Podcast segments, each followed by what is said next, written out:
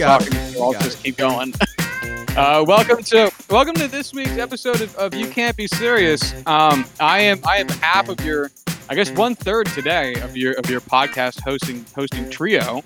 Uh, we got Skylar Brasvik in the house. He's he's been on the show, I guess once before, twice before, Uh, just this one, just once, just the once. just the once. And then we've got our, our, our uh, my reliable, trusty co-host of, of always of every episode, Matt, also here. How's everybody doing? Uh, and if you might, if, if you're saying to yourself, "Hey, uh, why is this episode coming out Friday afternoon slash evening?" Uh, it's because we didn't record Thursday. It is Friday. Um, we had scheduling problems, and we didn't care about releasing our episode on time because this is our fucking show. Um, but it worked out well because the new Wolf track released today. Recording this on October 23rd so we know what the track is and we figured as long as we are going to as long as we're all together and we know what the track is why wait till next week let's chit chat about it now before we get into a little conversation about bases featuring our bases. so uh you guys hear it you guys you guys listen to it We should have just lied to the people and told them that that's why we were we're recording today. oh do we delay the, the show for the Wolf track Yeah, should we go back and redo the intro? i don't i don't think so i think we should let it stand Um Yeah, dude, my my first thoughts on the song were it was really good. Like it was totally not totally not what I thought it was going to be. I was ex- very much expecting like just two and a half minutes of of super fast funk and like just crazy to the nth degree kind of and it was absolutely not that vibe at all. Um it honestly reminded me a little bit of uh i'm not sure if you guys are familiar with the band the Deerhunter but that was the vibe that i got uh just like very orchestral like big soundscapes like um and and from what i understand like the real strings right? They're not synths they're real strings on the on the track? Yeah yeah yeah. Yeah what did you what did you guys think? Sky you you So- you listened to it most recently. Yeah, I, I actually just listened to it right before we started this, and uh, yeah, I, I, I'm in agreement with Matt. Like, I kind of thought that this was going to be like somebody who was a bassist or like oh a wannabe funk band who just comes out and just rips something like amazing. Um, and yeah, I was surprised to hear that this band was uh, so much different than Vulfpeck's normal genre. Um, if you can even classify them into one singular genre. But uh, I got very much of like a Thom Yorke vocal style uh, on this, and kind of like Matt said, uh, I don't listen to Deerhunter as much as you do, but um, also kind of reminded me of some other bands that I like to listen to for some of their like lower, slower, softer songs. Like uh, Between the Buried and Me has this very similar vibe to it that I. Uh, I, I really like the song. Like I would definitely go and listen to this band again. Uh, I'm kind of put them on the map for me. what about you josh first thoughts Uh, not a fan. Not. I don't dislike it. It's just not my jam. I guess. Um. First, I get, to echo some of the things that you you you fine folks have said. Um, it was not what I was. And th- now Matt and I talked about this earlier today. We were on the, the phone just chit chatting about it, and it's like there was no reason for me to expect it to be a funk song or any of us to, to for it to be a funk song. It very well. We were joking about it being like a Pizza Hut advertisement. Like it literally could have been anything, you know. So there was there was no reason for me to think like, oh yeah, it's gonna get snatched up by like Fat Night or somebody, and they're gonna just listen to a two and a half minute long cool funky jam that's gonna close out the record, and just hear someone singing that's not Theo or whomever. Um, and it was this, so that was jarring at first and I don't dislike it. Like I don't think this is a bad song. It's just not my it's just not my jam, man. Um I don't know. I I've only listened to it like twice though. So I guess, you know, I ha- I'm I'm getting a copy of the vinyl eventually whenever that shit ships out. So I guess I'll have plenty of plays of it ahead of me for me to make a more informed opinion on it. But I don't think I'll put this way: this is not a bad song, and that is, I think, one of the things a lot of people were con- like. If it was an advertisement, you would go, "All right, that's just hilarious." Um, and if it was a good song, you'd go, "All right, this is a great song." If it was a bad song, you'd be like, "Oh my god, I gotta take the needle off this fucking thing before it goes too far." Like I, I've gotta, I've gotta somehow remove the, I gotta make a playlist of the record and remove the one song. But it's not that. You know what I mean? This is not going to inconvenience anybody. This is not a bad song. So, But you don't like it. That's what but I that's what don't- I'm hearing is that you don't like it. Like you wouldn't willingly put that song on. I wouldn't willingly listen to this band. Really? Yeah, I I, think thi- So- this band has how many records? A bunch, right? I guess. I don't know. Sky, you you Uh, looked at you looked them up, right? Or Yeah, hold on, let me look it up real quick. Um that's weird because like i i'm in the total opposite side of this. I very much so want to hear more of this band. I and like which i guess is kind of the, their whole was their was well, i'm assuming was their whole idea in purchasing the spot on the album was hey we'll be able to get our name out there to you know maybe a different maybe a different crowd of people um and be able to kind of expose ourselves to a wider audience and maybe we'll grow our our fan base. Um and so in that respect they have succeeded with me in at least getting me interested in them and i'm gonna go check them out at least um It looks like i they got- think it, It looks like they have two albums, by the way. They have well, one Distress Signals that was released in 2019, which is a full-length album, and Bang Ups and Hang Ups in 2012, which is an EP. okay so they have a, a a fair amount of material not a ton of material um but to me i think the most the really interesting thing is that this band like we've all kind of said it in a roundabout way doesn't sound like Vulfpeck you know in any way shape or form. Um but they obviously thought that Vulfpeck's fans and like Vulfpeck's audience the audience that Vulfpeck already has would appreciate this music or would like them and to, th- that had to play into their decision in to some degree right? So Otherwise- that's what kind of that's what surprises me here because it's 70k for this spot on this album, which is a lot of money. Plus tax. And I don't know what how big Vulfpeck's fan base is. It's obviously fairly large, but is it big enough to spend 70k for one spot just to get your name known to somebody who might not like? Because right now we have two out of three people on this podcast who liked it. Mhm. Um, it's is it is that worth it? So that that brings about a question that Matt and I have talked about previously, and just as a in term in terms of um, addressing one of your questions, Guy, is Vulfpeck's fan base big enough? On Twitter, they have forty-eight thousand followers, and on Instagram, they have three hundred sixty thousand followers. So that's not that money Not for 70k. it depends, I guess. Um. Anyway, one of I the mean, there are like there are like TikTok. There are like TikTok people that have that many followers. Like, you know what I mean? Like, if eh, look up how many like the Red Hot Chili Peppers have on Twitter or whatever. I'm sure it's millions. I Well, certainly can. Um. Well, anyway, while while I'm doing that, one of the questions Matt and I had had was: Is this going to be purchased by a band or by a label? And I did a little bit. And at the outset, Red Hot Chili Peppers have 2.6 million dollars million uh, followers on Twitter. Um, yeah, I- while I was I was doing some digging on the the band, they are represented by a group called Noisy Ghost PR, um, and it looks like this is this is a record label. So I'm wondering if, um, I'm wondering who who placed the order for the song, uh, Earthquake light, Light Lightning, Earthquake Lights, Earthquake Lights, earthquake lights. Yeah, or Noisy Ghost because Uh-huh. and I'm coming through Noisy Ghost's like releases. I only know one of them so far. Um, a band called Bad Bad Hats. Uh, but I don't know anything else. So if this was strictly for Earthquake Lights, it's like, all right, maybe it'll pay off. Who knows?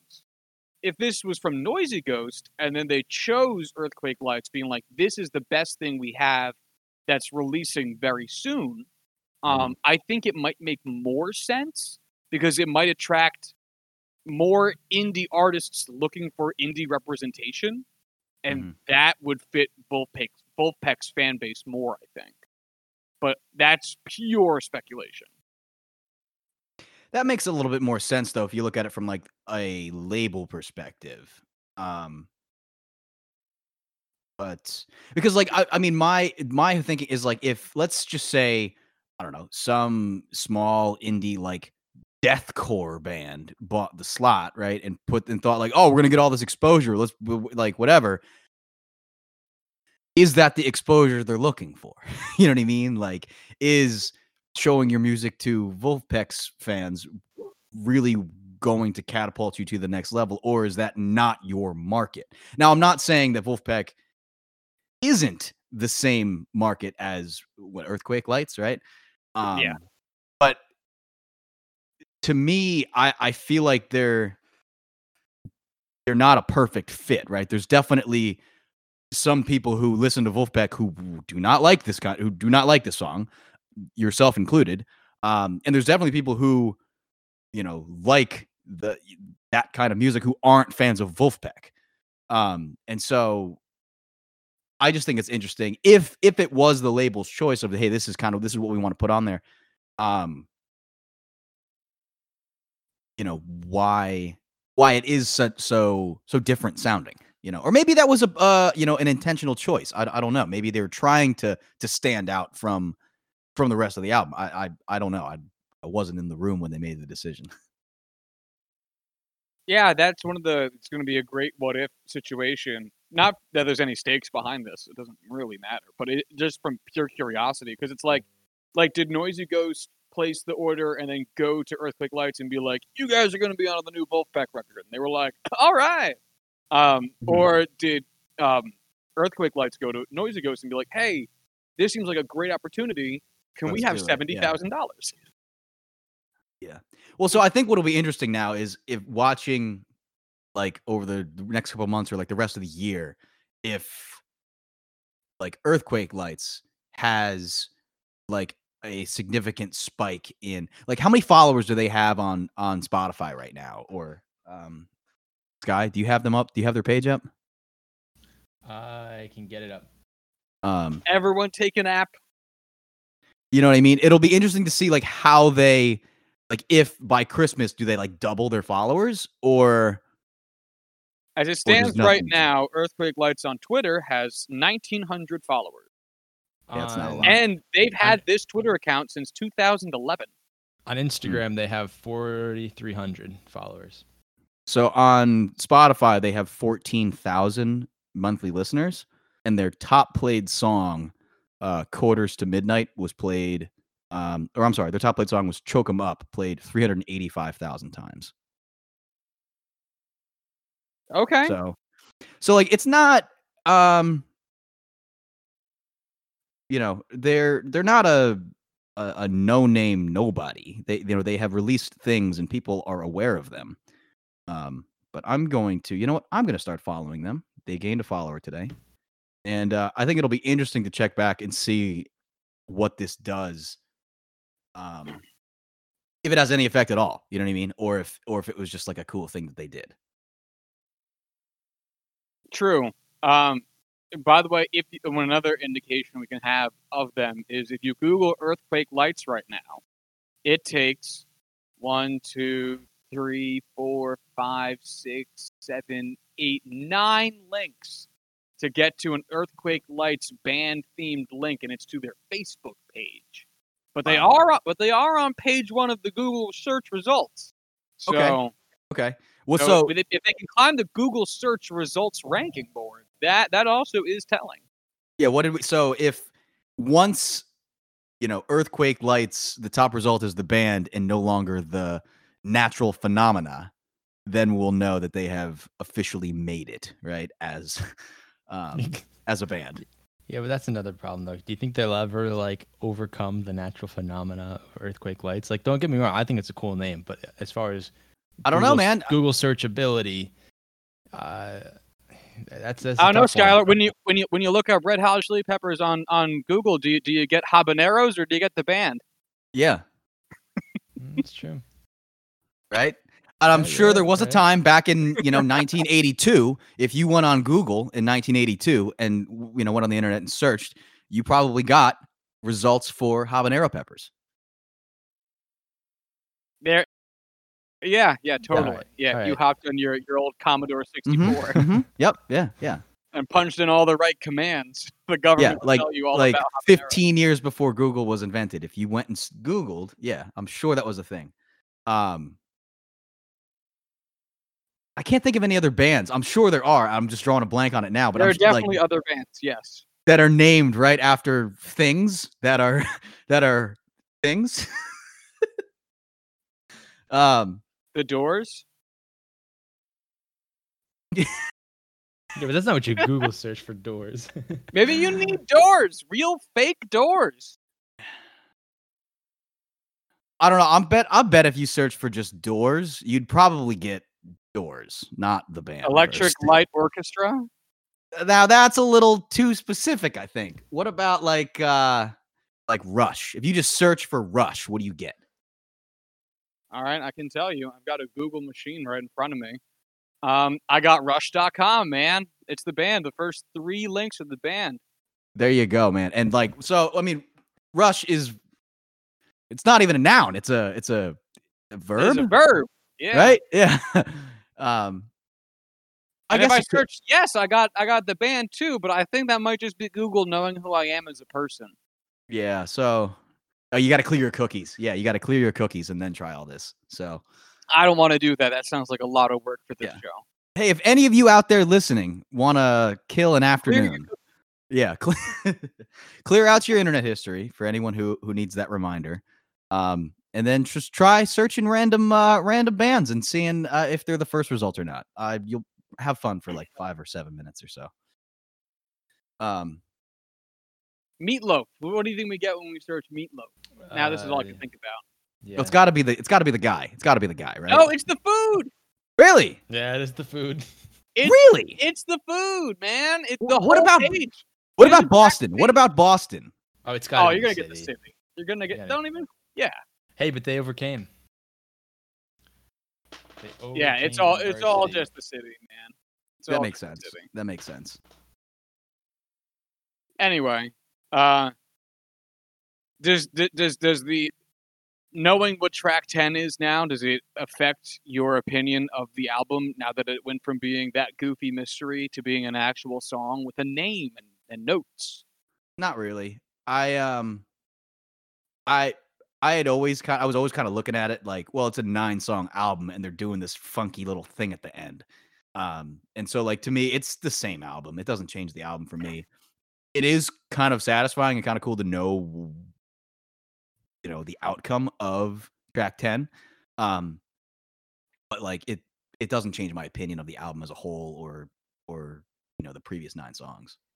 I feel like if I'm listening to this album, I'm listening to the first nine songs and like not as a complete album because I know that the tenth is going to be not full Vulfpeck. Uh, I really can't wait for this episode of VH1 Behind the Music. It's going to be a real interesting one. You think you think uh you think this is VH1 behind the music worthy? Well, I mean, I'm not sure if VH1 is going to exist in like 10 years when they would get around to this, but if, if it if it does, man, this is worth it. If any of the executives at at you know one of the three people who still work at VH1 is listening to this, you should do this. I'm sure they're big podcast people, so maybe maybe they are listening. I'm sure they're trying to find the next big thing 11 years too late and are looking at podcasts. But anyway, uh, so shall we move on or do we have more things to say? That that's all my thoughts on track 10. I uh unless there's any closing thoughts. Skylar, anything rumbling around in your brain right now? That's all I have to say about that. Skylar's like, nope, it is empty. uh, all right. Then we all have uh, we all have bass guitars in our hand. For anybody who doesn't know what that is, it's like a guitar but bigger. And with fewer strings, and those strings are also bigger. Um, so we figured we would we, we talked about Matt and I talked about guitar and our I guess like relationship interaction with it the other day, and we thought it'd be a fun thing to do with bass guitar. All three of the people sitting here, Matt, myself, and Skylar, are all guitarists first, who have kind of sort of gotten into bass in different levels and in different avenues um, after having taken up the guitar. So we figured it'd be a fun subject to see how we are interacting with this secondary stringed instrument that in some ways has a very guitar feel and in some ways doesn't. So and that's Sky. So Sky, since you're already noodling around, uh, why I don't my you volume tell? was off? Well, Yeah. Jo- Josh, can I take the first question here? Because I you you you you kind of stepped on my toes a little bit in your little introduction there, but that's okay. It'll be a good good smooth transition. Go right ahead, um, Matt. I so you you pointed out that we were all f- guitarists first, bassist second. Do like just go around. Do you consider yourself a bassist, or are you a guitarist who owns a bass? Oh, I I am a guitarist who owns a bass. I I really enjoy the difference in tone that the bass brings to me, but I certainly do not approach it like a bassist would. I approach it the way a guitarist would, who like found a pedal that's going to make his guitar sound lower. Um, Mhm. I don't I don't interact with it like a bass. What about you, Sky? Do you consider yourself a bassist, or do you consider yourself a guitar player who owns a bass? I, I think I always consider myself a, a guitarist first. Um, I definitely still think, yeah, I, st- I still think I'm a I'm a guitarist who plays the bass or is trying to play the bass, but uh, I- I'm doing my best to put my mindset in a bassist. Um, since I was playing in a band that kind of put me in the position of having to pick up the bass. Um, I I did play the role of a bassist, although I was kind of just like a guitarist disguised as a bassist. Right. And so like I I think it's interesting because I also feel a similar way. I I I feel very much a like I'm a guitar player pretending to be a bassist when I when I play the bass. Mhm. Um but I think Scott, you have probably the most experience like playing the bass in a in a band context because like you said you were in a band that kind of required you to play the bass a lot. Um Right.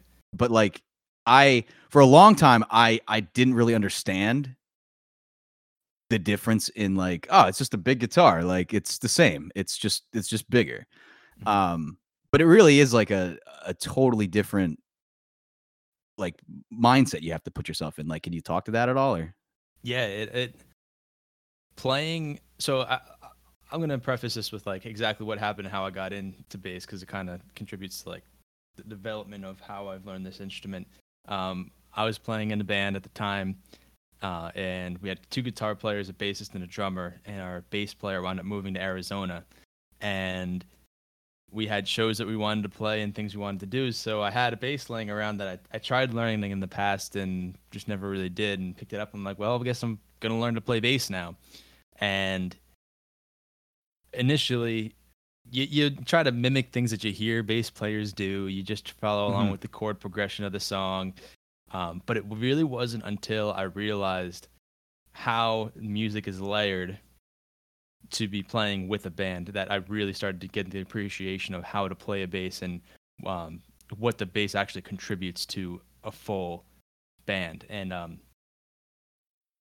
and, and especially because the bass is like the perfect combination between a percussion instrument and a melodic instrument. Um, Mhm. and that you when you play bass you're playing with the drums and you dri- are driving the rhythm and you're really you're driving the whole song. Uh, whereas the guitar is kind of like the icing on the cake. And that just kind of like polishes everything off. The bass needs to be looked at as what's what's the substance? What's holding everything together? Um, so like for the metaphor, continue the metaphor, the, the drums are like the plate that everything sits on, and the bass is all that substance and all that cakey material in between. The guitar is just all Mhm. the icing on top. And I, I got a lot of joy in, in realizing that and finding out that you know what, like bass is like a really cool instrument. I really, really, really want to dive into this and and learn more about this instrument. And it made me kind of look at music in general in a, in a completely different way. For anyone who who is unaware of how important bass is in music, just like look up your favorite songs. Go on the internet and look up some like copies of, like your favorite songs without the bass part, with like the bass line removed, and just hear how thin and how like it just there's just such a huge part of the song missing that you might not have ever noticed was there. Josh, I- were you about to say something? Uh, no, but I can now. Um, I would like to say though, there is a difference between being a bassist the way that Ringo Starr is a drummer, um, and being a, dr- a bassist in the way that like Chris Squire is a bassist. You know what I mean? Like, if you put me in a band that had like two other guitar players who were better than me, and they were like, "All right, Josh, you can be here, but you got to play the bass," I'd be like, "Okay," and I'd probably be able to like thumb my way through some songs, um, in a very like Cliff Williams way. But if I wouldn't, and I would be like on on the the the credits to the to the album, I would be listed as bassist Josh Tracy. Would you consider that man a bassist? Like, would I consider myself a bassist personally? No, but by profession, yes. Well, so that's the that's the you know I think in that case I in that context I think you you played bass on the album, right? I don't know that that makes you a bassist. You know what I mean? But like, is Ringo Starr a drummer? or is Ringo Starr a guy who plays the drums? No, I'm asking you, is Ringo Starr a drummer? yeah, yeah. I think I, I think he is for sure. Ringo Starr is a drummer. I mean, you also got to put into context that, that Ringo Starr was brought up in a time where like drummers aren't all known as how we know drummers now. Yes, there's a lot of crazy dra- jazz drummers who coming up at that time, and even really the the type of drummer that the Beatles need, Mhm. or there was like so it, this also kind of ties back into what, what a bass player is. Is it's not you don't always have to be the very doing. It's just you need to play play or how many you know beats per minute you could play on the drums. It's did you pick the right notes and did you play the right thing for the part? And that's what makes a good musician a good musician. Is that no? It's what- a know-how. Yeah, And I, think Ringo absolutely has that, and I think for that reason, I think he's yeah. He, he yeah, a and I and I think that right there may, is part of why it's much more difficult to talk about great bass players than it is to talk about like great guitarists. Um, because you know, and this sounds like a knock on guitar, but guitar, the way we measure like guitar proficiency is a little bit more one dimensional, right? Um, whereas with bass playing, um, you know, simply being like a virtuoso of your instrument doesn't necessarily make you the best person, right? Or the best, you know, fit for uh, a group or for a song or, or whatever. Um, and that that ability to play to the music, right, and play to the song, and kind of have that relationship where you you you are the the the glue that holds it all together. Um, is a different skill that isn't necessarily captured in just straight up I can play the fastest, I can, you know, do the craziest tricks on uh on the on the fretboard. Whereas with guitar, I think because it plays the more uh as Skylar said, it's the icing on the on you know the top of the cake. Um a guitar player can be just flashy um and kind of have his guitar playing stand on its own like you know with only that flash without you know ever having that skill of you know being able to play in a reserved way to play a little bit of devil's advocate here, uh, you really see that in the case of Van Halen, and uh, I forget I forget the bassist name of Van Halen, but rumor has Michael it he- Anthony. Michael Anthony didn't even know how to play bass. Yeah. and uh, uh, Eddie Van Halen supposedly played the bass parts or wrote the bass parts and just said, "Hey, here's a bass, play this." So, like when you listen to a band like Van Halen, are you like, if you remove that bass part, did you really miss anything? You know what though? That's the thing is I think you would. I think as simple as, you know, and like I think running with the devil is like the the the prime example of this. I think it's all just root notes on Yeah. the bass. But um if you took that out of the song, if you looked up running with the devil without the bass, um it wouldn't feel like a full song. I mean, it would be cool. It would probably be a lot cooler than running with the devil without the guitar, I'll be honest. But like it would still feel like there's a big part missing. Mhm. Um, you know, and like while Michael Anthony obviously isn't the most technical bass player, um, he checked that box and achieved that goal of like, well, you know, holding together the drums and the guitar and kind of being that glue that allowed Eddie Van Halen to do all his crazy, you know, tricks and flips and whatever on top of this solid base that they had, you know, built. Mhm.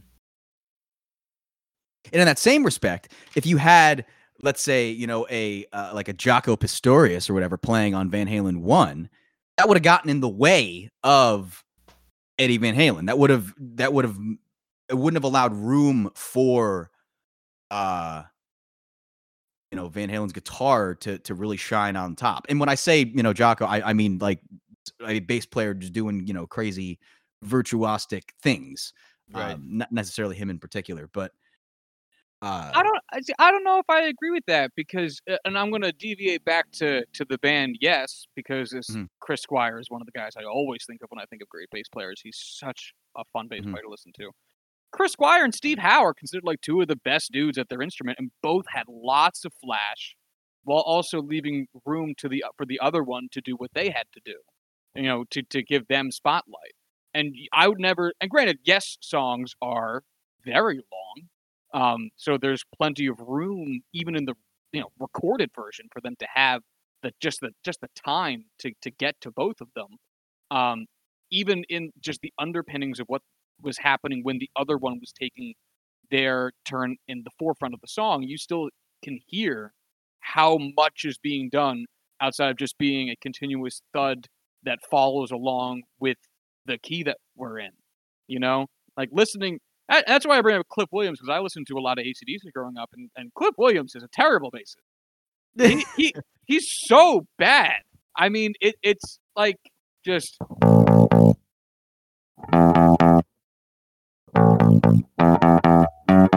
Or whatever the fucking notes are, but it's just like, hey, whatever. All right, Angus, you playing an A? All right, I got it. Yeah, right, but all right. We- playing a D? All right, I got it. I don't. I- Yeah, I see what you're saying. I get the point you're trying to make. I don't. I don't necessarily think that that makes him a bad bassist in any respect. I mean, this is also a very, very Eddie Van Halen type of scenario where you have monsters of sound like Angus Young. is is a bassist job more than being a metronome in a in a key because I So- understand that there is a tie that the bass brings between the percussive element of drums and the melodic element of guitar but if we're differentiating what makes a good bassist bassist versus literally just a man who is holding the bass and can kind of keep time still looking at you cliff williams um, there has to be something more there. And it, it goes back to the Ringo thing. Just because Ringo existed and played the drums didn't like the Beatles in the 60s used to joke that Ringo wasn't the best drummer in the Beatles. yeah, like- he actually didn't even end up playing drums on A lot of of their stuff. Yeah, yeah. yeah. yeah, yeah. Like, There has to be more. We can't just say that Michael So- Anthony played in a famous band and that makes him a, a, a recognizably decent bassist because he's not. So I- Same thing with so I think so I think to your point about Chris Squire and yes, I think you're right in obviously in that that he was able to play like incredibly complex bass parts that didn't detract from complex guitar parts, right?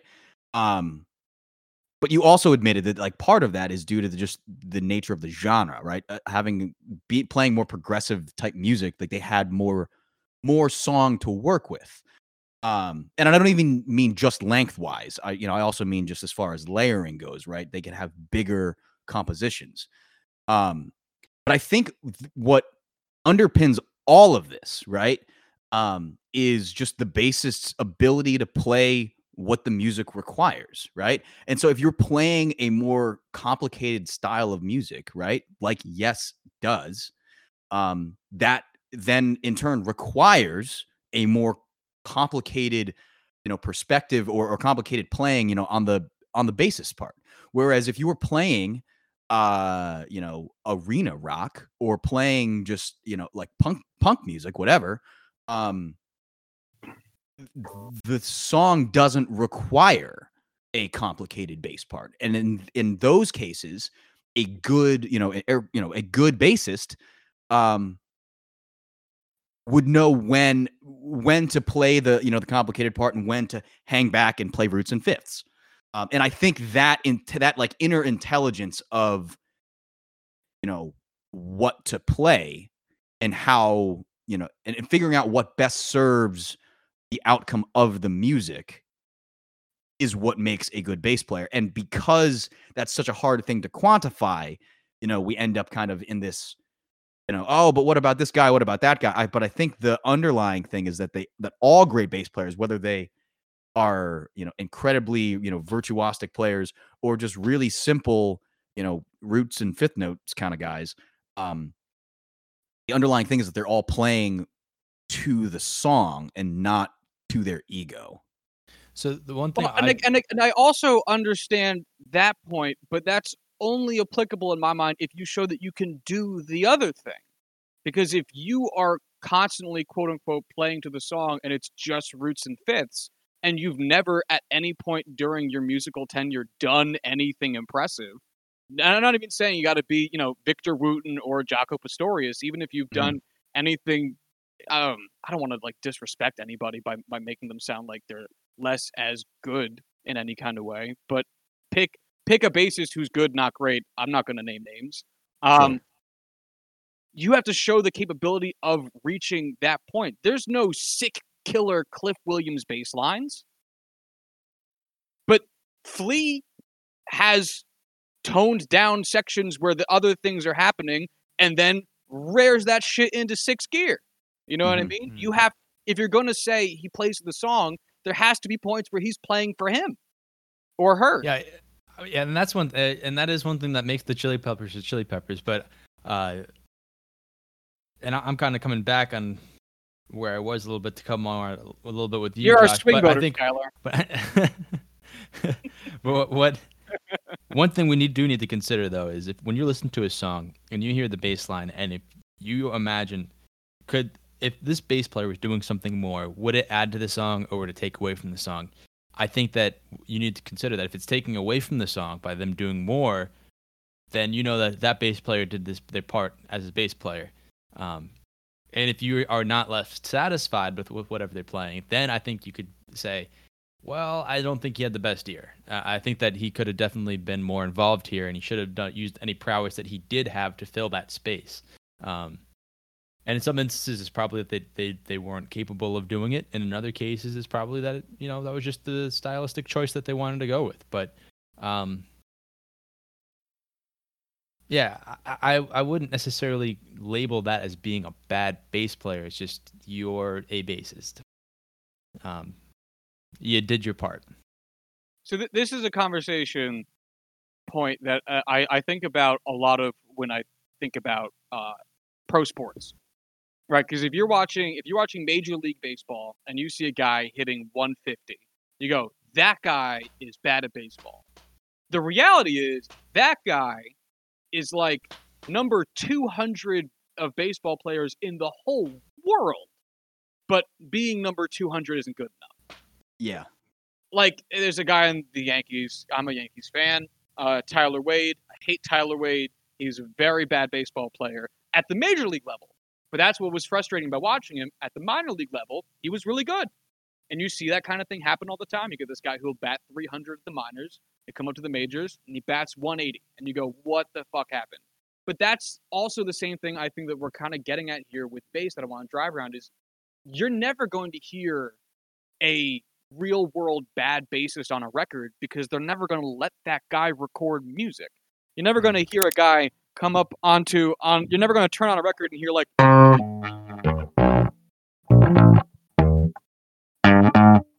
right? Some guy just fucking it up because that guy's not good enough to make it to the show. But if we're talking Yeah. about good and bad, it has to be in in in the scope of who's really good and who just doesn't who's batting 150, you know? If, if So- yeah. I, I have a question. So i- if Ringo Starr came up before, if Ringo Starr was supposedly this good, how bad was Pete Best? no, so Pete Best was a good drummer. The reason Pete Best Pete Best He's is a actually bad Beatle. that's the thing. Pete Best was actually a better drummer than Ringo Starr. He got kicked out of the Beatles for not being a friendly enough dude to fit the appearance that the Beatles were trying to make. That was the whole thing with Ringo is he's a bad drummer, but he's a good Beatle. Yeah. hmm So like there was a, there was a stretch of, of time like 63, 64 where Ringo was sick and couldn't tour with the band. And they the Beatles brought Pete Best back in to like finish out that leg of the tour. Like Mhm. he was a good drummer and the Beatles liked him. But he didn't have the personality to be a Beatle. Like a lot came with that territory. Yeah. Yeah. I mean, and good on them for having the the foresight to to make that assessment because that they kicked him out of the band in like 62, 63 and they only got a lot bigger. But yeah. Uh, well, actually, this brings up an interesting point. How do you guys feel about Paul McCartney as a, as a bassist? He's what he's one of the best. One of the best. Because of a lot of the things that we've we've already talked about is like um his ability to play for the song. Like I would no one in their right mind would ever say that Paul McCartney has an ego on the bass. He's there's never any kind of like, you know, super flashy, boop a doop, you know, like nothing crazy. um but uh but he think- he always managed to play to the song, but there are very much so times when there are some challenging parts in in, in the bass lines that he lays down. Um, and I think a lot of that has to do. I think his ability to play everything helps his his ear in hearing what the bass should be doing. I also think that it's comes down to his being a songwriter before any other type of musician. Um, he and, and that goes for pretty much all the Beatles, and that's how I, I view them. Is they're all songwriters first. Uh, whatever their ability on each instrument varies, but that's not what's making the the song that you're listening to. It's just their prowess and being able to Yeah. put together music that sounds good that people want to listen to that harmony that uh, cohesion of all the parts is what makes the beatles the best so that's kind of where it's almost it's just a weird conversation for me if we're talking about like somebody being good at their instrument and and the beatles because yeah they're all they're all good they're not i don't think any of them are, are the best in the world I, I don't think paul mccartney is like the best bass player out there but he plays the right parts every time I haven't really heard a bad bass line from um, from Paul McCartney, and I like almost every single one of his songs. I see Yeah, what you're I- saying though. That that's like more a fact, more attributed to the, his the fact that he has songwriter abil- songwriting ability, less Yeah. that he has bass playing ability. I see what you're saying. And he is a bassist. Don't get me wrong. He he is a bassist first, as far as like an instrument player, in, in my mind, anyway. I mean, I don't know exactly what he picked up first, but uh, he but he's always still just a songwriter first for me. Well, actually, I, I it's funny because I was about to say Paul McCartney is a piano player first, um, Mhm. and I think that, That was guess. translates. I think that translates to his bass playing really well because what makes Paul McCartney interesting in my mind is like he has the toned down thing that you think would make Ringo good, but he also has a pretty good understanding of. All right, we're gonna we're we're in the we're in the key of C, but I'm gonna play an A major chord here, and I'm gonna attune the notes I'm playing in my bass line to that A major, even though it's not in the key of C, because it makes sense in this song. And that's something you see mm-hmm. from the Beatles all the time because they know how to make that sound, even though it doesn't seem complicated. The theory that it takes to go from C major to A major when you're in the key of C is kind of funky. It, it, it takes a real attunement to what's happening, um, which is what I think makes Paul McCartney a not flashy but very effective bass player. It's interesting. I, you know what? The when you just brought up the piano, I, I just, you know, I wonder if that has a lot to do with I mean, obviously, we could talk about why Paul McCartney is great for an entire other episode.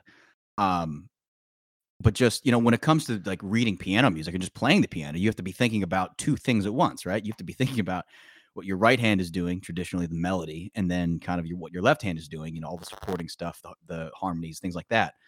Um, and so like on the guitar, you know, if you're playing lead guitar, you only have to focus on the right hand side of things, right? Like kind of what you know, what's the lead doing? I don't. Doesn't matter what the Well, other hand is doing. Yeah, you, you, That they do, that's a but you should. complicated point Yeah, because you, in terms of how you defined left hand versus right hand, in terms of which hand's doing what part of the music, yes.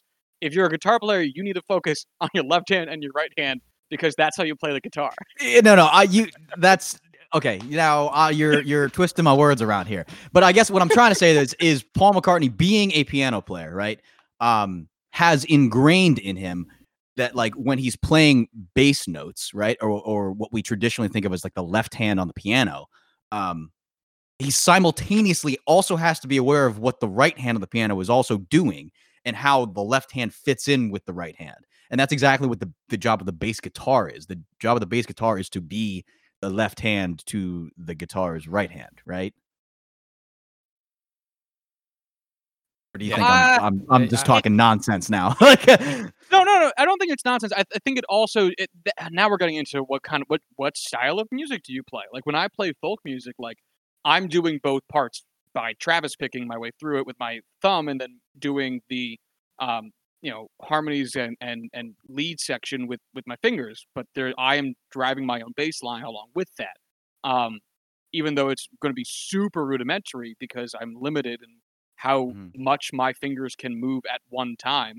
Uh, but there is that coordination. There is that understanding of the fretboard. But that's that's folk music. That's what you do. That's not rock. That's not. Um, yeah. it's not uh, uh, pop music. You know. That's not even a lot of funk music. But then it gets down to how do you play your chords? And we don't have our guitars in our hands. We have our basses in our hands. But if you're you're going from you know like A and you're gonna play it with like a boom, and then you're gonna move over to to to a, a D and you're gonna play it well you're you're you're focusing on that bass note at the root and then hitting your higher notes and then bass note and then your higher notes which is common in jazz and you see it in in some funk and and um r&b styles but it, it again we're getting into a genre conversation which is different um yeah Scott, did you have Yeah. anything on that? Because I had I had a hard pivot, and I don't want a hard pivot if you have more things to say. I, I'm trying to get myself back to the original question, and that's the the left and right hand. Uh, I kind of do agree with Matt that you do need to think about music as. I- think that having a piano background really helps you thinking about not only the theory about the music, but many different um, parts and many different layers of the music are all coming out all over like in front of you. Um, the guitar certainly doesn't have the range of the piano. The bass doesn't have the same range as the piano. So when you have the piano, you literally have a whole song at your fingertips. Um, plus, if you can sing and play piano at the same time, then you're even you know one step above. You're adding a whole nother layer onto it, um, which was what Paul McCartney did. But yeah, um, having something as distinctive when you're playing piano, you do have a bass line and a melody line. Um, guitar players do do it as well, um, but once again, you don't have the same tonal range that you do and the same scale that you do on the piano. So um, you are hitting root notes on guitar, but you're not necessarily hitting the bass notes on the guitar. Um, and not just hearing what you're intending and the keys that you're playing in and the roots that you're intending to hit, but also hearing that whole um, tonal spectrum, I think, is important to being able to grasp the entire picture of what a song is trying to portray. And you have that all that laid out in front of you when you're sitting at a piano. Um, and some of the best songwriters that we, we know of have all been piano players first, uh, or had some understanding of the piano. And I think that that's definitely an advantage and definitely something that Paul McCartney definitely had going for him, especially with knowing how to play bass or filling in the bass when it needs to be heard in a certain way. So are we saying that the best bass players are piano players? Uh, I'm saying for I, this I think song. Skylar for is, this is song. being paid for by Big Piano right now, trying to tell all of us to go out and buy pianos, and we'll all be Paul. McCartney. Yeah, yeah, you, you got it. Yamaha is paying me to put out the new model of uh, Baby Grand. So you heard it here first, folks. If you want to be the next Beatles, go buy a piano right now. that's all it takes. That's all it Yep. takes. that's all it did take. All right, all right. I still have my my my hard pivot um question, but before I do that, I don't want to step on Matt's toes either. This is all I got nothing. I got nothing. Go ahead. Okay. Again, hard cut, but we are holding our guitars, our, our basses in our hands. Um, and so I want to ask, who is holding a pick? I am. I'm not. All right, so I'm not right now, but I keep picking it up and putting it down, unsure what to do. So when when you Skylar, when you first started playing bass, Mhm. did you try to jump in to the finger picking end of the pool, or did you did you stay safe at and, and dry at home plate with your pick? I I went right into it and I wanted to learn how to play um, finger picking. I did play with the pick when I needed to. Uh, like I said, I I started off playing bass because we needed a bass player at a band, so I couldn't make it through a whole set playing with my fingers. And there's definitely parts I wanted to play that I couldn't hit with my fingers yet, but I made sure I practiced every part that I had to make sure I could get it both ways.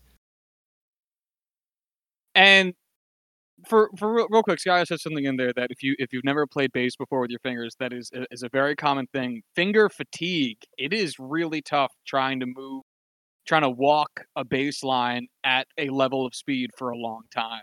I still You- have it. Yeah, man, it's fucking challenging. That is the hardest part. Genuinely, I, I mean it. It is the hardest part about playing Dean Town. I don't find anything else to be too troubling with it outside of keeping your fingers fucking moving. It's a goddamn challenge. Um, Matt, are you why why are you picking with your fingers with your with your pick instead of your fingers? Uh, the short answer is I'm lazy. um, you know, being a guitar player, uh, I'm obviously way more at home with a pick in my hand, and I there are there are things that I want to play on the bass that I can't play with my fingers that I can play with a pick. And while I know the the right thing to do would be to simply practice with my fingers, I'm lazy. Um, but like so, I part of part of why I uh haven't spent as much time, you know, practicing with my fingers uh is just down to the model of bass that I'm playing on. So I'm unlike you guys. I am playing a short scale bass. I'm playing a Mustang right now. Um which up until recently had uh pretty light strings on it and my right hand when I was like, you know, finger picking, like it just didn't it didn't have the the tension I wanted and it just it, like it made it even harder in my head to like to to get the sound that I wanted and like to make it just make the bass go. Um and I found that I could sort of get the sound that I wanted with a pick. Um still wasn't quite there. Um but I recently put heavier strings on my bass. I recently put like super heavy gauge uh flat wounds on it and like I've finally got it to where like I I've got the tension in the strings that I want and and I've been playing around a little bit more with finger picking and so like I, I don't know like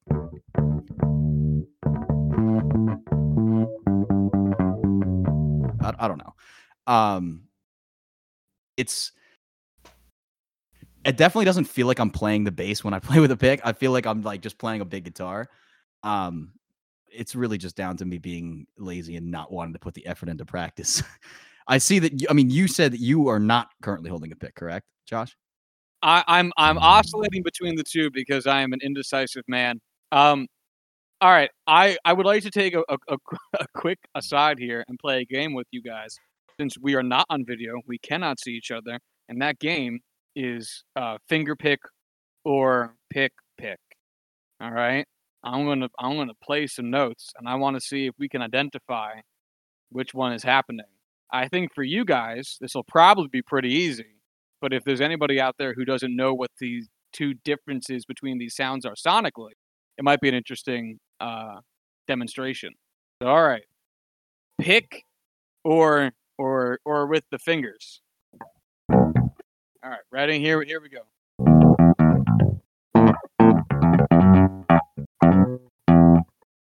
How was it? What do we got? Uh, I'm gonna say pick. Ooh, we have a disagreement. Matt, what'd you say? I said pick. Skylar? I'm saying fingers. Sky, Sky is right. It was fingers. Hmm. Ooh. All right. All right. Ooh. All right. Let, let, let, let's do another one here. Ready?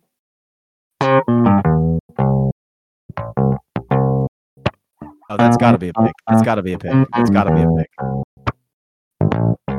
Pick. Thoughts, Yeah. gentlemen? It's got to be a pick. That's popping way too much for Gotta us be to a be your pick. fingers. Fingers again. Really? Oh. Really? All right. So I, I granted. Well, hold on. Well, hold on. I don't even know. Well, what kind of what are, what are you playing right now? What bass are you playing? Are you playing? Uh, oh, I am playing a, a, a bargain brand bass. I got my girlfriend while she was trying to get into bass, which she, she's been she has been playing. I don't want to make it sound like she's not playing it. Um, i- if anyone knows the company Washburn that makes guitars, this is their sub brand called Lyon, and I'm playing it through a, a Hartke amp um, that I also got cheap on the internet. it sounds so- real. pu- It sounds real punchy. So, granted, I am trying very hard to like pop these strings as hard as I can to make to add a level level of deception. So, a, a more apt depiction. This this is fingers. And I'd say this is how more so how I usually play. All right, and then with with the pick.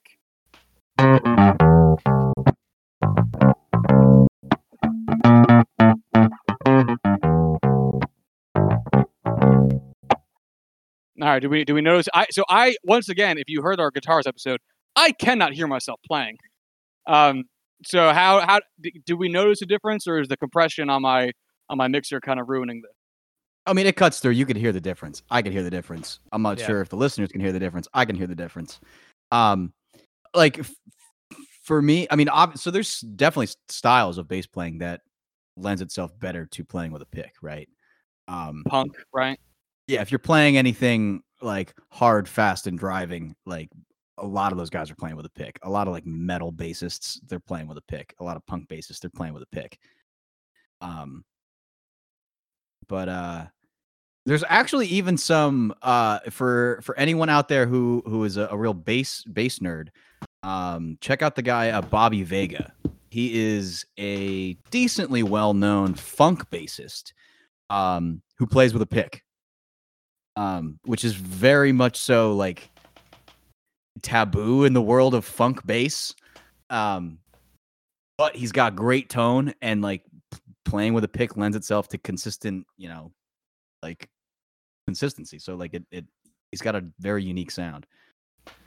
I have no problem with playing like people playing with picks. I think that I agree that picking does have a very unique sound um, in funk music too, as well as punk music. Um, if you if you listen to Blink 182 and you aren't hearing a picked bass, there's something wrong. Or you're listening to any other type of punk bass, like it's just Mhm. you need that driving punch and that driving uh, Mhm. like harshness to that bass sound, that uh, trashiness that makes it work for the song. But if you heard somebody just picking away with the fingers, I, I'm not unless you're very aggressive, which well, Flea does a really good job at bringing that aggressive nature over to playing with your fingers. Um, but I, I think that there's definitely a, a time and place for a pick in music. Yeah, I, it it it kind of depends. So it depends on on what you're getting at, in addition to to the rhythm aspect of it, in my mind. Because if we're so, let's talk about funk a little bit. In my mind, there's two main sound concepts that you would likely be going for. Uh, that's not two is a little bit light, but we'll keep it at that for now. Um, a harsh attack uh, to try to add a level of like pop and, and, and, and sting to what you're doing, or a smoothness to kind of just guide your way through it, you know? Um, like you can play. I'm just, I'm just gonna keep playing the Cissy Strut because it's it's it's easy and I'm here. Like you can play it like, and just kind of be the little underpinging, and you know let a horn or something else be on top of it, or you can be like.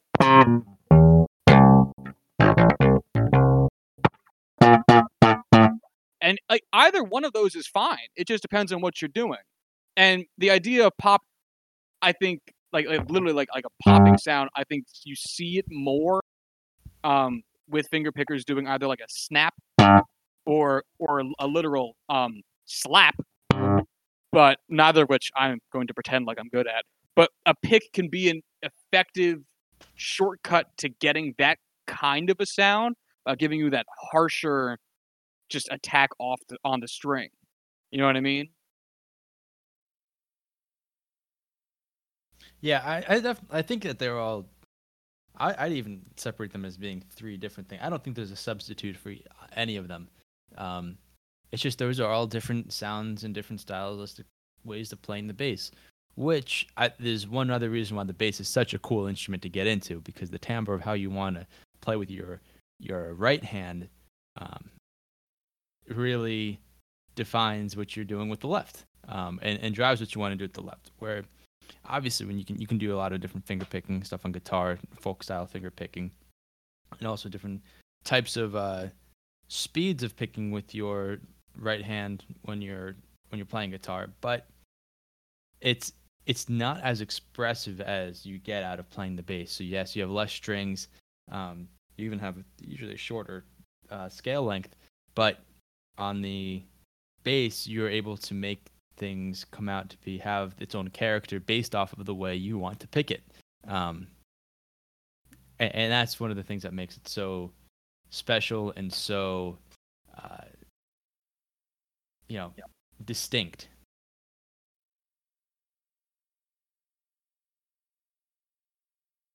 We haven't heard from Matt in a while. Is he still there?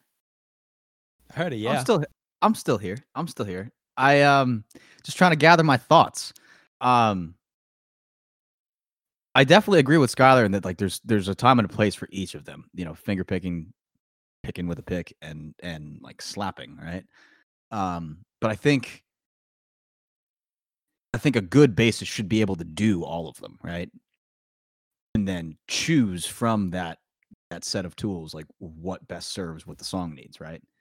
Mm-hmm. Um I think where where some people get themselves into trouble and like myself included is um settling into kind of one like you know playing with a pick because it's easier and then not devoting the time to learn the other skills um and not becoming like a well-rounded you know musician um and i think that's part of why i still consider myself very much so uh, a guitarist who owns a bass and sometimes plays bass rather than a bassist um, is that you know i'm very much using the pick as a crutch less so as a stylistic choice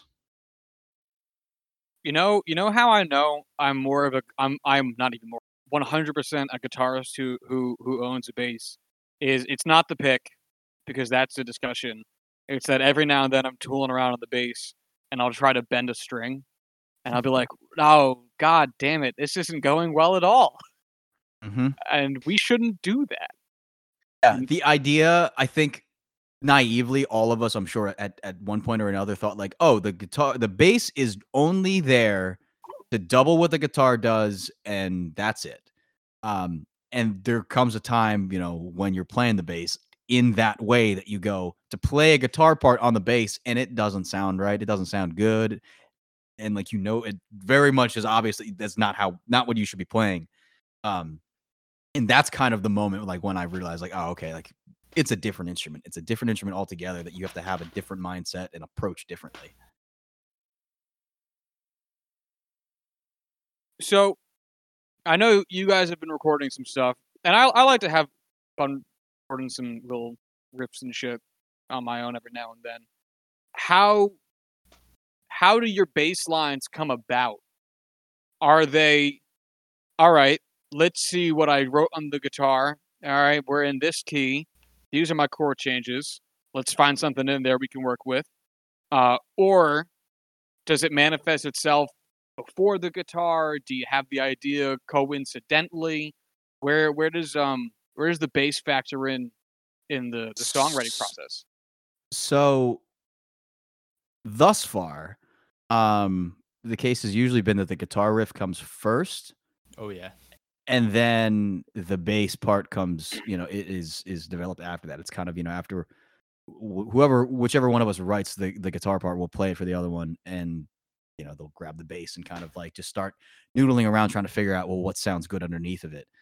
Um, I will say though that recently I have been playing more bass and less guitar and so like i've been exploring you know the writing process from the other end of of like well what if we start with the bass and kind of build up from there um but i think i, I think just because we're both guitar players our ears hear the guitar part first and then kind of use that to help us determine what the bass should be doing i don't know scott Yeah. did you agree or Yeah, uh, yeah, for sure. I mean, you saw our, our text message chains. Like, we always just send each other just little sound bites of guitar riffs. Uh, every once in a while, we put a bass riff in there, but like everything's just a guitar riff um, for the most part.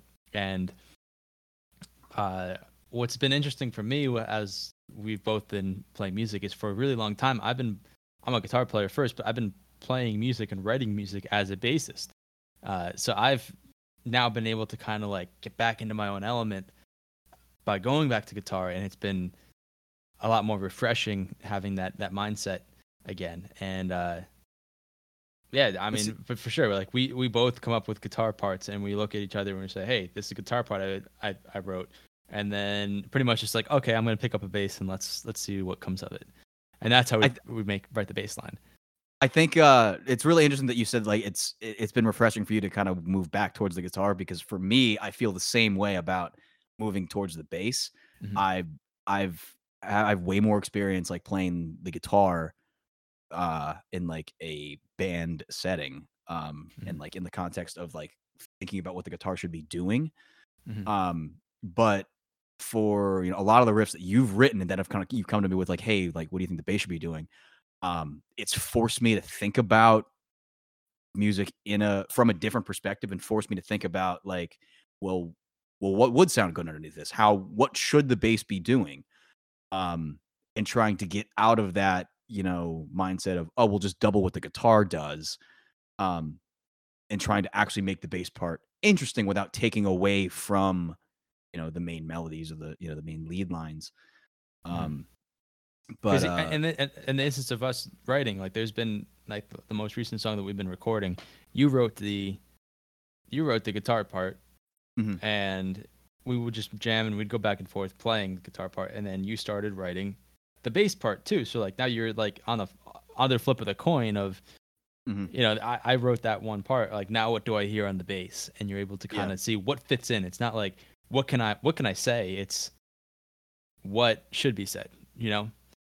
And yeah and, and you don't want to detract from that that riff and I, it's just it's just and it's definitely a, a completely different mindset to to look at something like by looking at your own riff and thinking about what do you want to be accentuated here and what does this song need Mhm. So so that that's something that I want to talk a little bit more about, if I may.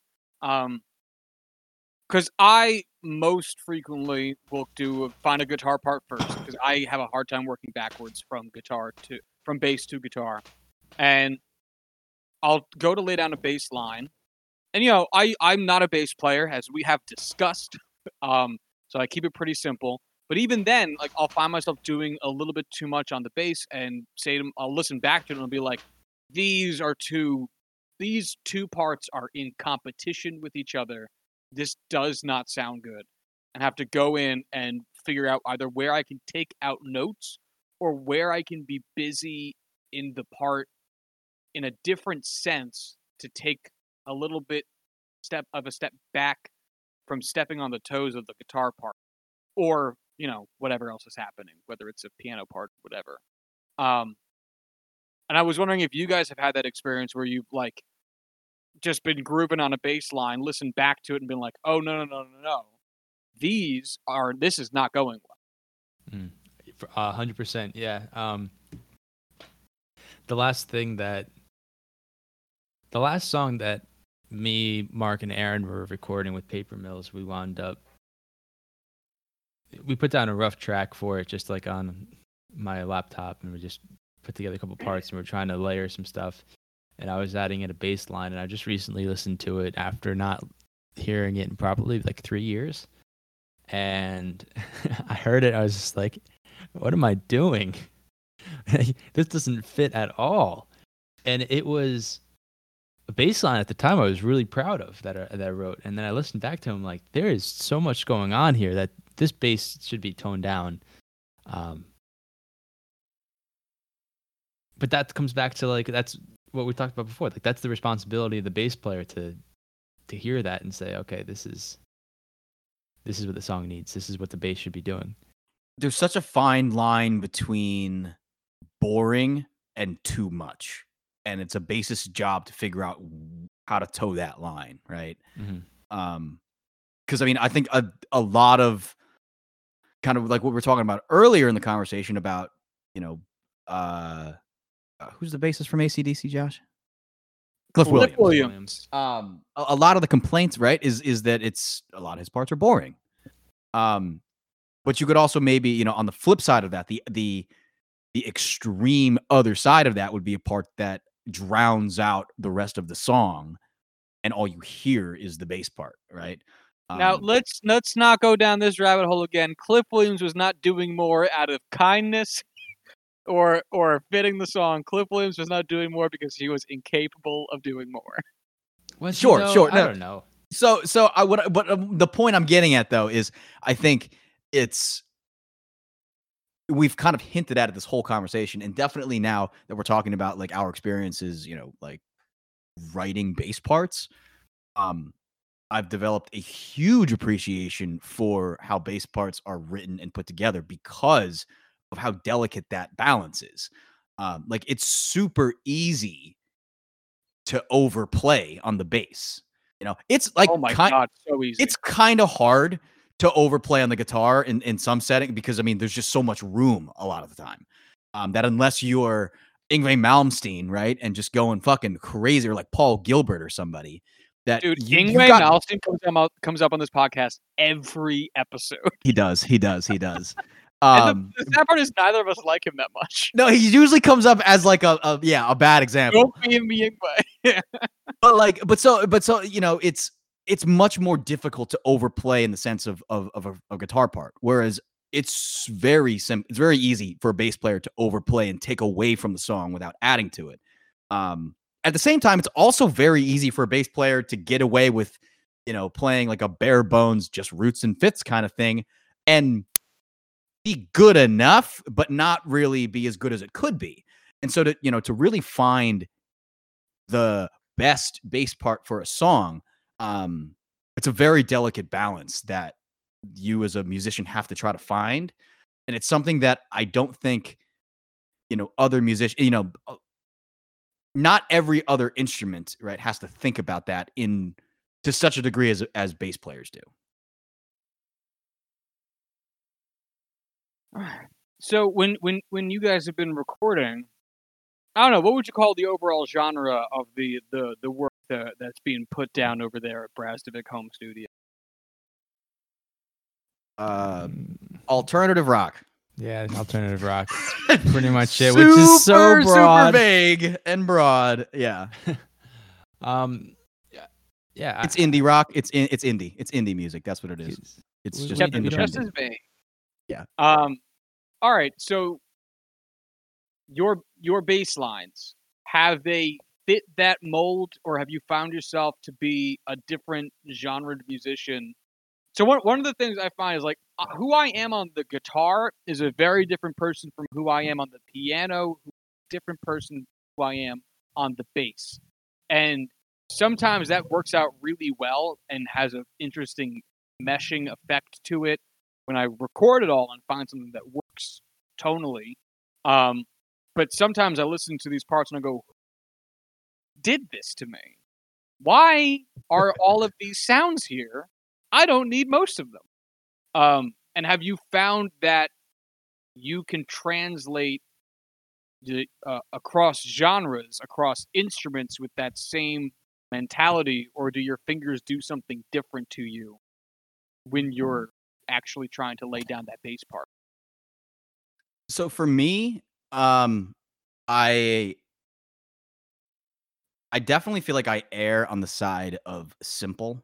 I think partially because of, you know, there's some hesitation to like of just being c- conscious of my skill or lack thereof on the bass. And so I I find that I it's easy for me to fall in the trap of just playing root notes um and oversimplifying things. Um but I don't know. I found that I'm I'm developing an ear as a bass player, like, and I'm obviously not, you know, the best bassist I think I could be. Um, but but it's I been mean, a pretty. room for improvement. I I think there is room. Believe it or not, I do think that even I can improve. Um, but I don't. It's been it's been a rewarding experience. Um, kind of training that part of my ear and kind of like figuring out how to do what I want, you know, the bass to do. Um, a lot of times I'll, I'll like almost hear a part in my head, not quite know how to get it out, you know, on on the fretboard. Um, I'm getting better at it, but it's it's definitely a skill that I'm working on.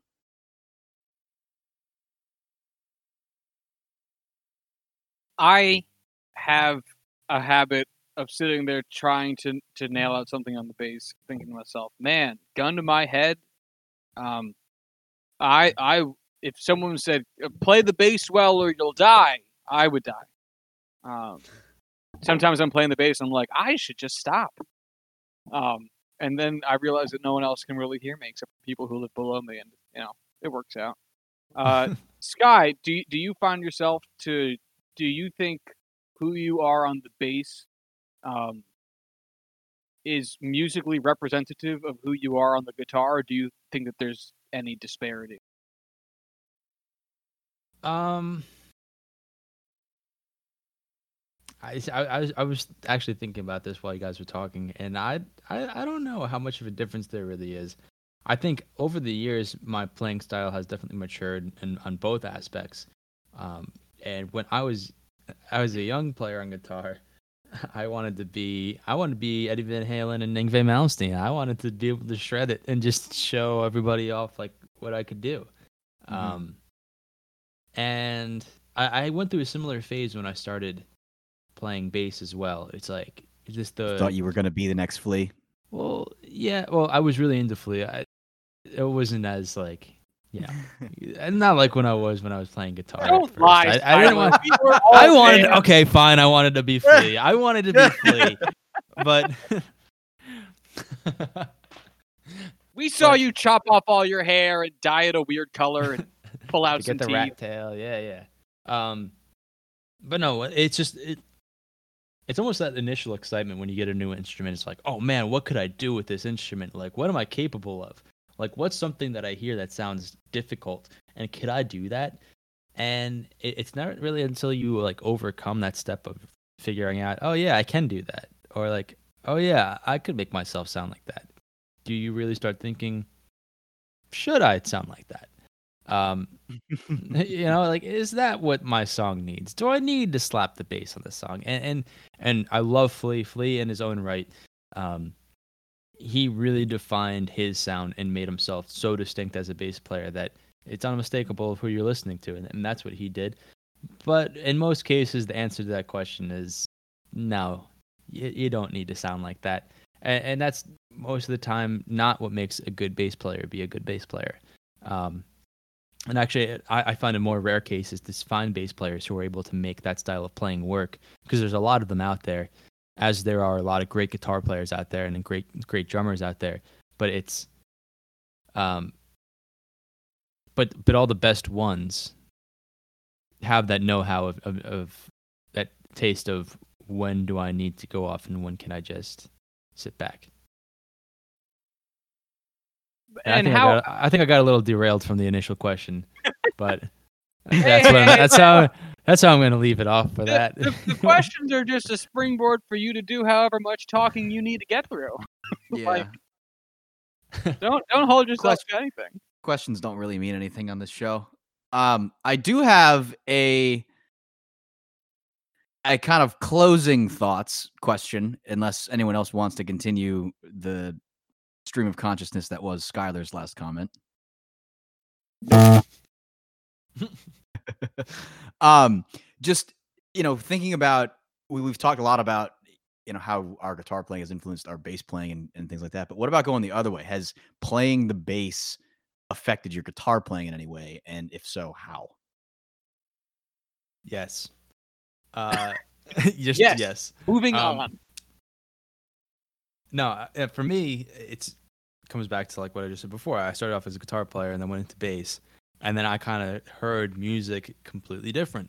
Um, like I, I tried playing guitar in its isolation. I played drums in, in its isolation, but then when you play the bass, there's a lot of potential of leading what the band does just by playing the bass. Like you're dictating what sound you want to hear from the drums and what sound you want to hear from the guitar at the same time. You can control the dynamics of the band. You can control the the tempo of the band. You can control everything within the band by playing the bass, and and that's a a really cool thing to feel and experience, and being able to decide what the you need to be hearing and to compose the song.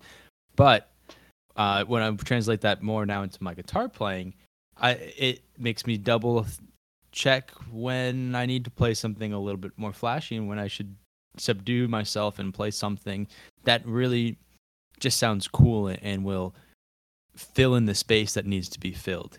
Um, and I guess that's probably the best way I could put it is is it got me to think of the what everybody else is playing and hearing and being a little more conscious of what everybody else is playing to be able to determine what does this need um, in order for this icing to not be too sweet. I like that analogy. What about you, Josh? Uh, no, no, it doesn't because I am not a bass player. I'm a guitar player. Um, All right, that's fair. so it, it, it is funny though. One of the things I've been noticing, so I've, I've been trying to, you know, focus more on my rhythm playing than my guitar playing anyway. And I'm now having an, a small existential crisis every now and then where I'll be playing on the lower three strings on my guitar, and I'll be thinking to myself, "Fuck, is this a bass part? Like, would would this would this have been better on the bass? I'm I I'm spending too much time on strings E, A, G, D, and G. Maybe this isn't a guitar part, and I'm wrong."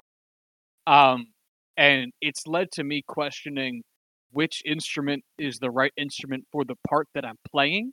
But I wouldn't say that it's my attempts at playing the bass has improved my guitar playing and more than previously existed. It's only question made me question how I'm allocating my notes between the two instruments.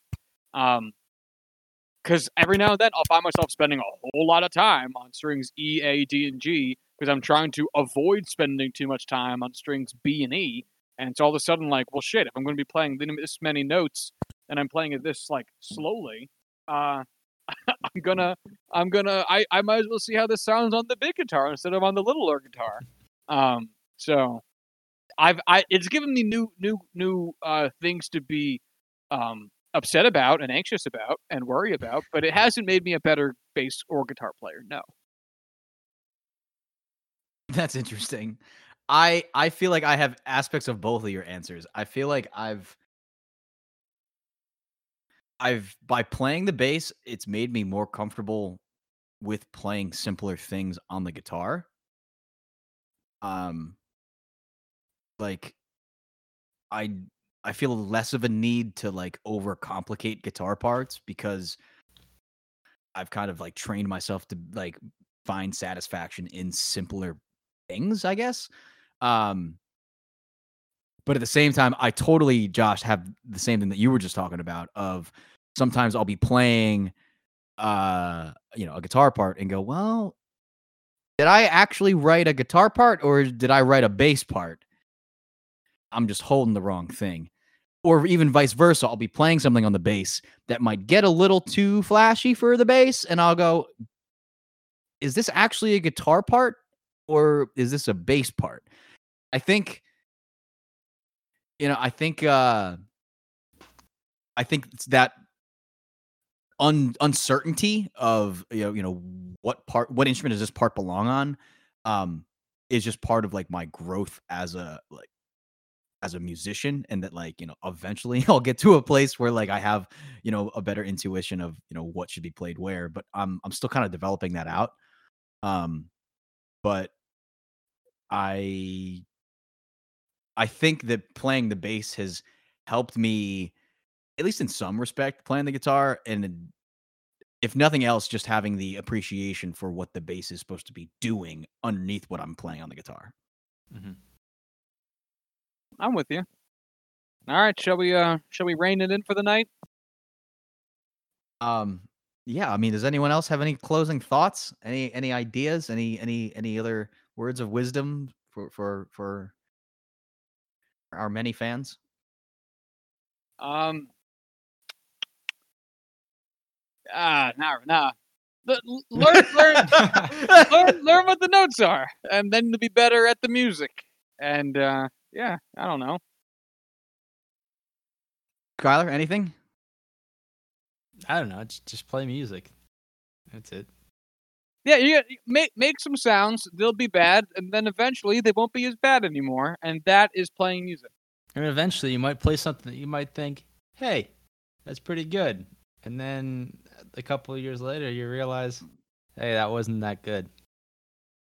I, I think at some point all of my stress and worry over whether or not I'm playing the right notes is going to boil down to me eventually deciding what the perfect note is and only playing. I'm going to reach a singularity of notes and I'm only going to play A flat.